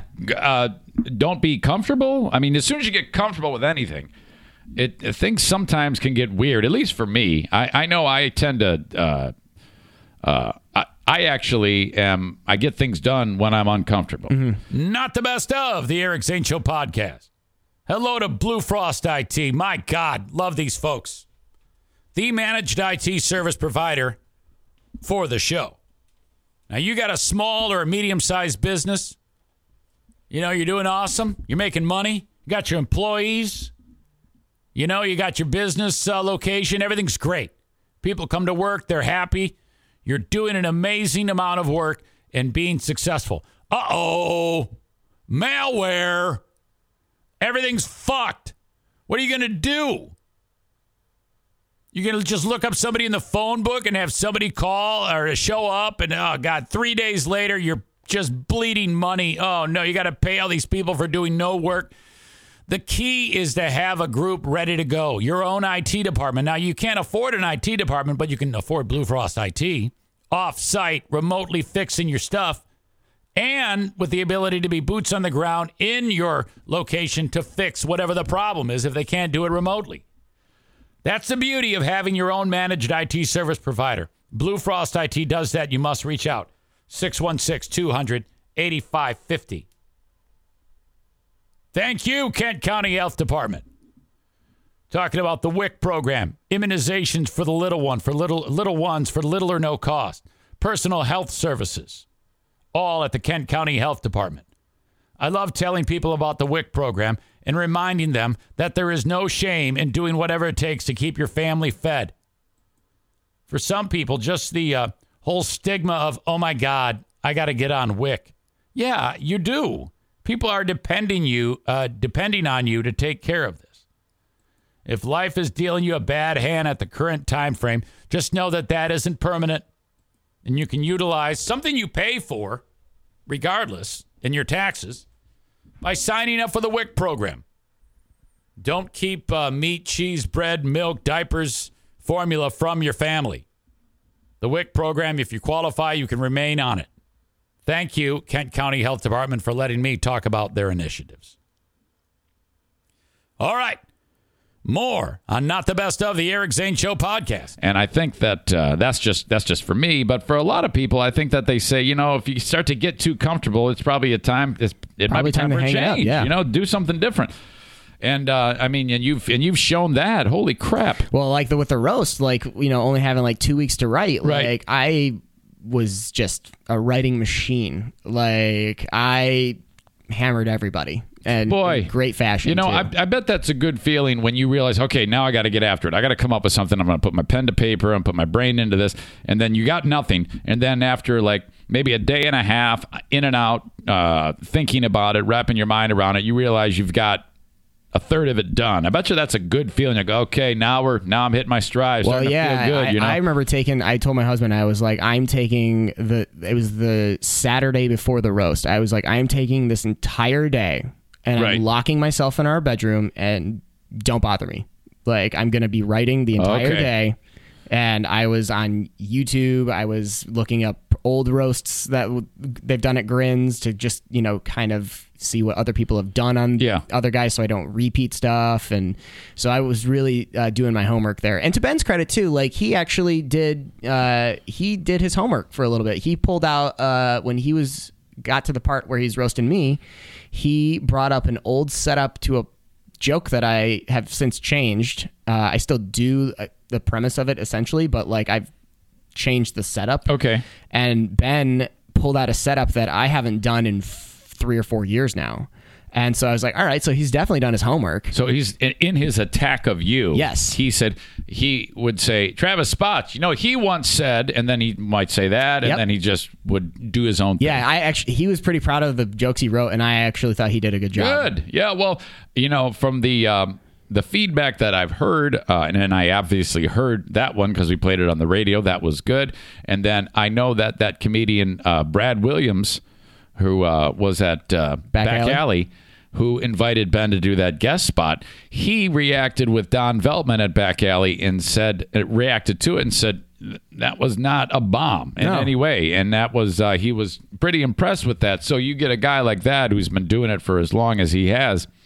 To me, that's uh, that's that's saying something. And yeah, it was like Ben. Uh, I, I was like, you know, it's pretty impressive the what he's done so far. He's done what two or three open mics, Right. And he's done a guest set and a Right. roast. And like, I don't think from, from Right. the, the, the the audio that I heard of his first open mic to the roast that I was on with him, and like he did uh, pretty close to ten minutes. Like, oh, that's great. I mean, a couple guys went a little shorter, and Uh-huh. I went a little long because I had a really nice thing to say about Seth that was two minutes long. But, Okay. Um, but everyone, like the show stayed at an hour and a half. Like we were done at like I think an hour thirty three. wow. Um, but Ben, you know, filled his time. I was I was very impressed. I'll say this too: that radio station should not have fired him. I don't know why they did that. No. because and and here's why: Ben is serviceable in many, many, and and actually, I should say more than serviceable. Serviceable would imply that he's he's uh, good enough. Yeah. but I mean, Ben has a lot of expertise, and I was surprised that they. Uh, couldn't utilize that. I was I was taken back. I was like, well, why are you firing him? I mean, he's uh, it's not like he's making ninety, hundred thousand dollars a year for God's sake. And without him, you're losing a key behind the scenes player who would do anything Sure. for you. And so I was I was confused at why they fired him. I totally understand why they'd fire me. I don't need a talent if they got a whole new radio format going on. Plus, I kind of you know as yeah, usual country radio. yeah, Woo. well, yeah, and as usual, they, uh, you know, I, I think things got off the rails with me too. I think I was, I think a lot of people are like, oh, right, he's, he is, he is a fuckhead. Holy crap, we knew when we hired him this would happen eventually. And uh, yeah, I enjoyed the program for the times that I listened. I'm proud of the shows. I always loved doing the shows, and I know deep down, I know I had fun. I, I enjoyed. And that to me is it. Yeah. If I finish a broadcast and I'm like, um, I had a blast. And then I know that it, it will translate. And it's always been that way for me. It's like, if I'm not enjoying it and I feel myself getting fatigued, that means it sucks. Yeah. And, and it's all about whether or not uh, the, the conversation is flowing. Like my time with you, we've uh, we've burned through 30 minutes. Oh, wow, really? feel- and you know, that's how it is. If you're if the talk is compelling and flowing, you won't notice it. You Right, won't yeah. Notice the time passing, and that was very typical of my time with Ben. We would do, you know, a week's worth of shows, and I was like, Jesus, Ben, that was the fastest show. It was the fastest week because we hammered it, and uh, there wasn't a show that I remember where. Now, occasionally we'd have a segment where I was like, ah, that sucked. I didn't like that, but most of the time, out of nine segments, I felt good about nine segments. Yeah. And I was like, this is great. But you see, uh, for whatever reason, it just it just didn't go the way I, I wanted it to. It was it was kind of a we were kind of like rolling a big rock uphill. Um, and I don't know why. It maybe had something to do with um, it is a sports talk station, and we were kind of like misplaced on it. Um, and you know, you had to if you are attracting audience A during morning drive, and then you know the rest of the day is totally different content. It's a little tricky, Sure. and I I don't think. Not to think that, and I have no idea how we did in our last ratings book. It might have been the worst thing ever, but I, I'm still convinced that we could have made something happen there. But Oh, with your guys' predictions for yeah, 2019. yeah, yeah, yeah. You know, there was a time, one, a couple of uh, of our ratings books, we were um, like uh, top three in men, uh, twenty five fifty four, which is a key demo, and um, that was exciting because I was like, oh, great, this this is building, this is building, and then it would go right in the shitter for the next three months, and then it would come back up, kind of. It was just, it was a weird scenario. Yeah. Um, it's a lot of pressure. Sure. It's a lot of pressure because, you know, bottom line is if we had performed and if it was sold, and so we had a ratings generator and a revenue generator, we wouldn't be talking right now right. at all. But I don't know if that's a if uh if it's a bad thing where we are now because I really enjoyed this. Sure, I'm not making what I was, but there's great potential to make. Oh yeah, that. I mean, you already got. Oh, my God. Which uh, I, I told you off the mic, but like, congrats on getting Back Alley uh, Yeah, as a sponsor. yeah. That's pretty sweet. And you know how that, and I was talking about this earlier. That happened so strangely because Back Alley wanted in on the old show. Yeah, which And I the- think speaks more the- to BBL than Yeah, the fuckers wouldn't call him back. I Yeah. mean, he legit. He said, "Hey, Eric, I want on your show." He actually told Ben, and Ben goes, "This guy wants to sponsor us." I go, "Okay, great. Let's go tell the uh, the uh, sales manager." We go tell this guy, nice guy, but the fucker, he didn't do shit. So he. uh I don't know that he's not even reaching out to this guy. Yeah. But then when Don gets a hold of me after I got shit canned, he's like, "Hey, man, uh, can we get on? Yeah, sure, we can work something out. Let's talk about it."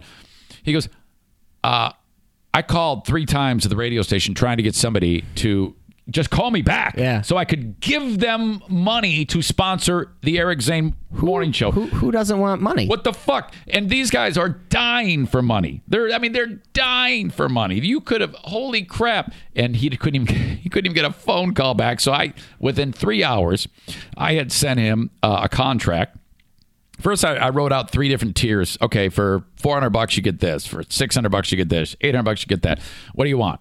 And I need a three month commitment. He goes, I'll take the top one. Three months. I go, that's it? He goes, yeah. I go, all right, I'll write it up. Send him a contract. He replies, two hours later, we're in business from my house. yeah, What the hell? it's not that hard. So um, I was like, thank you. Yeah. I appreciate that. Thanks for not doing anything uh, because now I'm like, all right, I can do this. Yeah, and they weren't technically a sponsor at BBL because don't you have like a non Yep. I do. I have a non-solicit, so Yeah. since they weren't a client, I could go get them. But uh, yeah, there's all sorts of uh, uh, things that I can't do. Like I can't be on the radio for six months, but I don't care. I'm going to be It's very back. Conan. O'Brien when he got booted off the Tonight Show. Right. Okay. Yeah. Do- Were you familiar with that at all? Yeah, I remember that it, it was extended time he was away. Yeah, it was like six to nine months or something like that. He wasn't allowed to be on TV. Right. And so he ended up just orchestrating like a 30 city tour or something like that and basically did his show in Yeah. theaters. And Stay in front of then him. they recorded like a Netflix thing out of it That's too. key, man. Stay in front of people. That's why uh, 48 hours after getting fired, we we published the first pod because it doesn't matter how you get on, just as long as you get on. I Yeah. don't care if it's Facebook. I don't care if it's with me with this uh, throwing a mic into a computer. You gotta let them know. You gotta and you gotta keep doing. You gotta keep feeding the machine. That's how you do it. And Yeah. um, okay, now uh, more about you, Travis. Um, where were we? We talked about getting into comedy, right? Yes.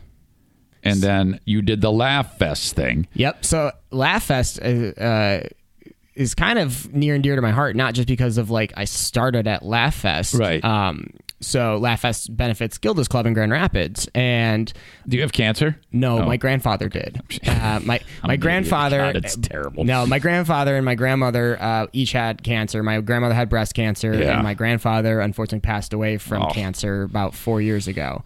Um, and they were both members to Gilda's Club. So this festival has a near and dear spot to my heart It's because a big chunk of change for yeah. that. For that. So I, I like that they support Gilda's Club. Yeah. Um, and it's a good opportunity for, you know, just the community itself to like just, you know, laugh it off. Like I am the biggest proponent of going to Dr. Grins or any sort of comedy club because like it's just the best time.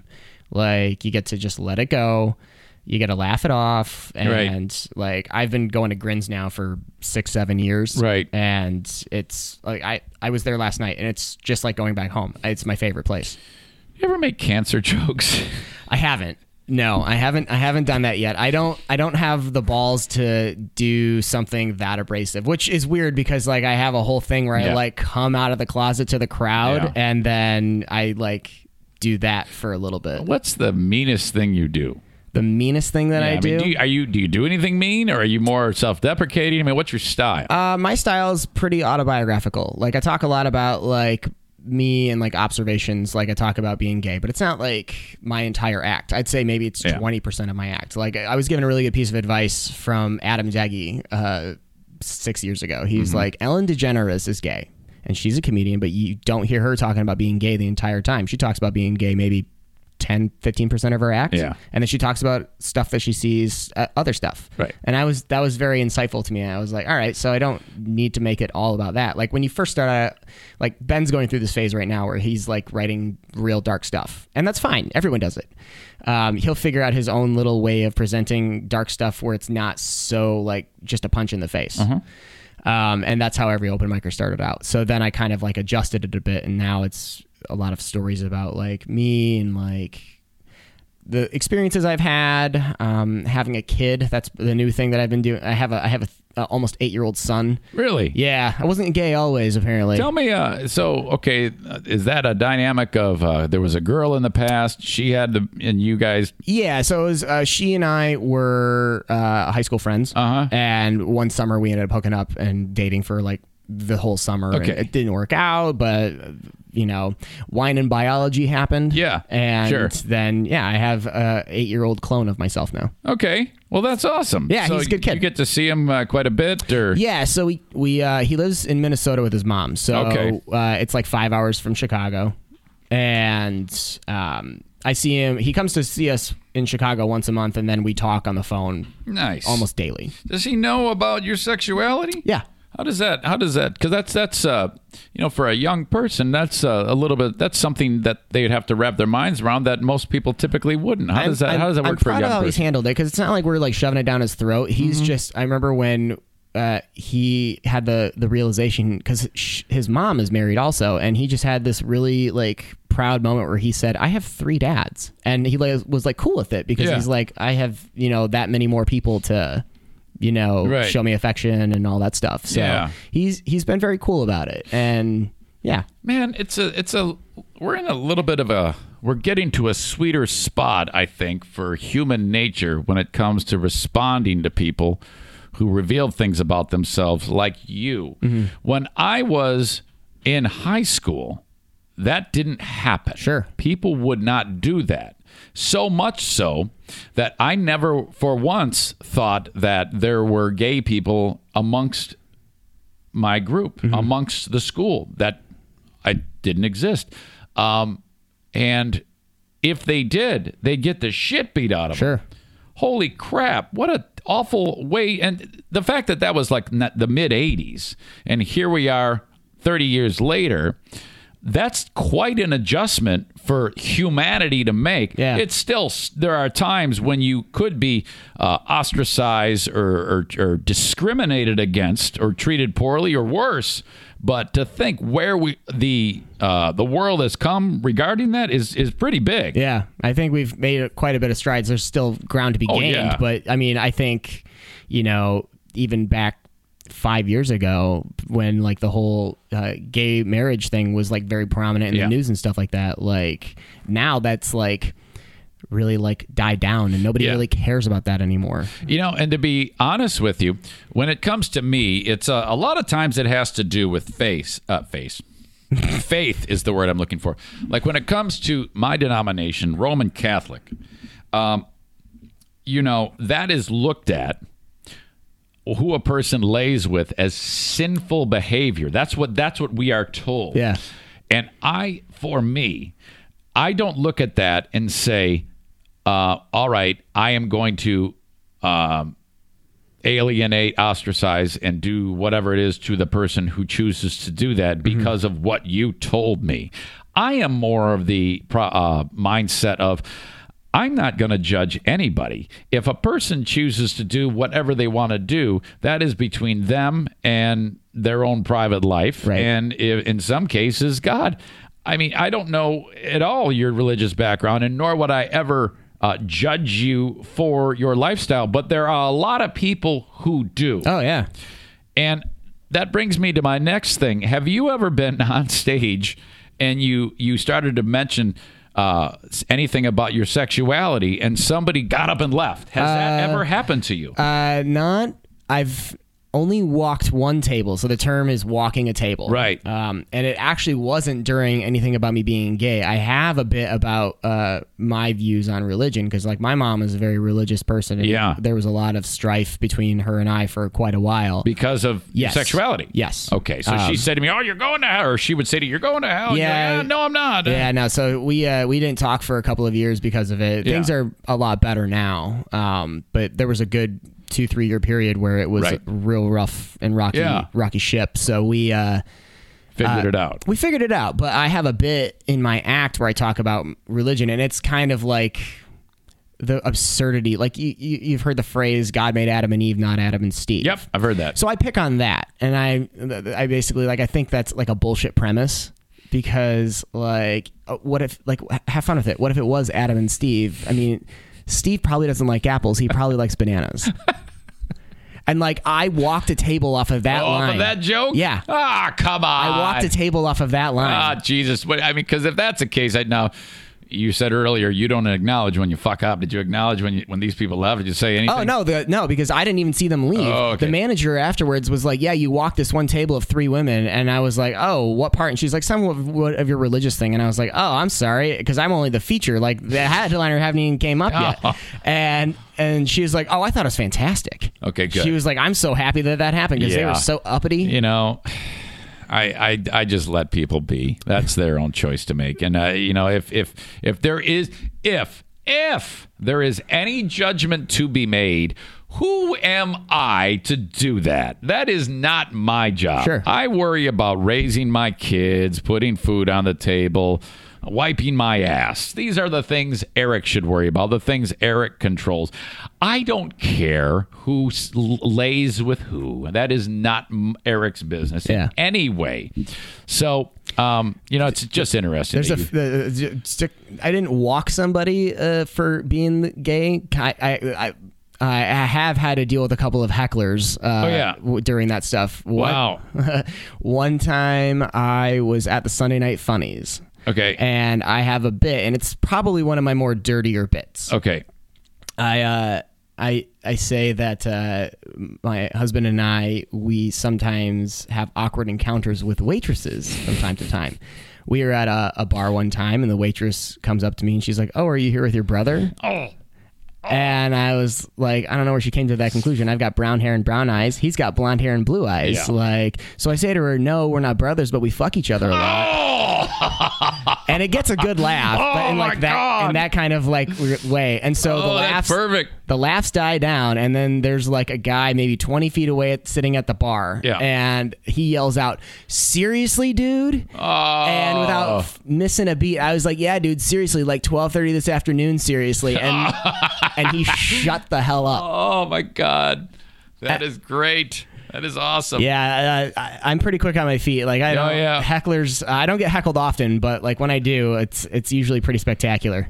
Okay. Now you're back in town because you said you live in Chicago, but Yes. why are you here right now? Can you explain that, please? So this weekend is just because I'm hanging out with a friend for his birthday today. Okay. Uh, so we're getting lunch, but I am going to be back in town in like four days. Wednesday, the 23rd. Uh, I don't even know what the hell day it is. It's the 19th. So it? yeah, it'd be the 23rd. All right. So I'll take your word Wednesday, the 23rd, uh, I will be back at Dr. Grin's for the uh, week four preliminary round of the funniest person in Grand Rapids. Okay. So that shows up, that on the calendar, Thursday, and then people just walk. said- Wednesday. wh- I'm sorry, Wednesday. You just Yeah. said, God dang it. what an idiot.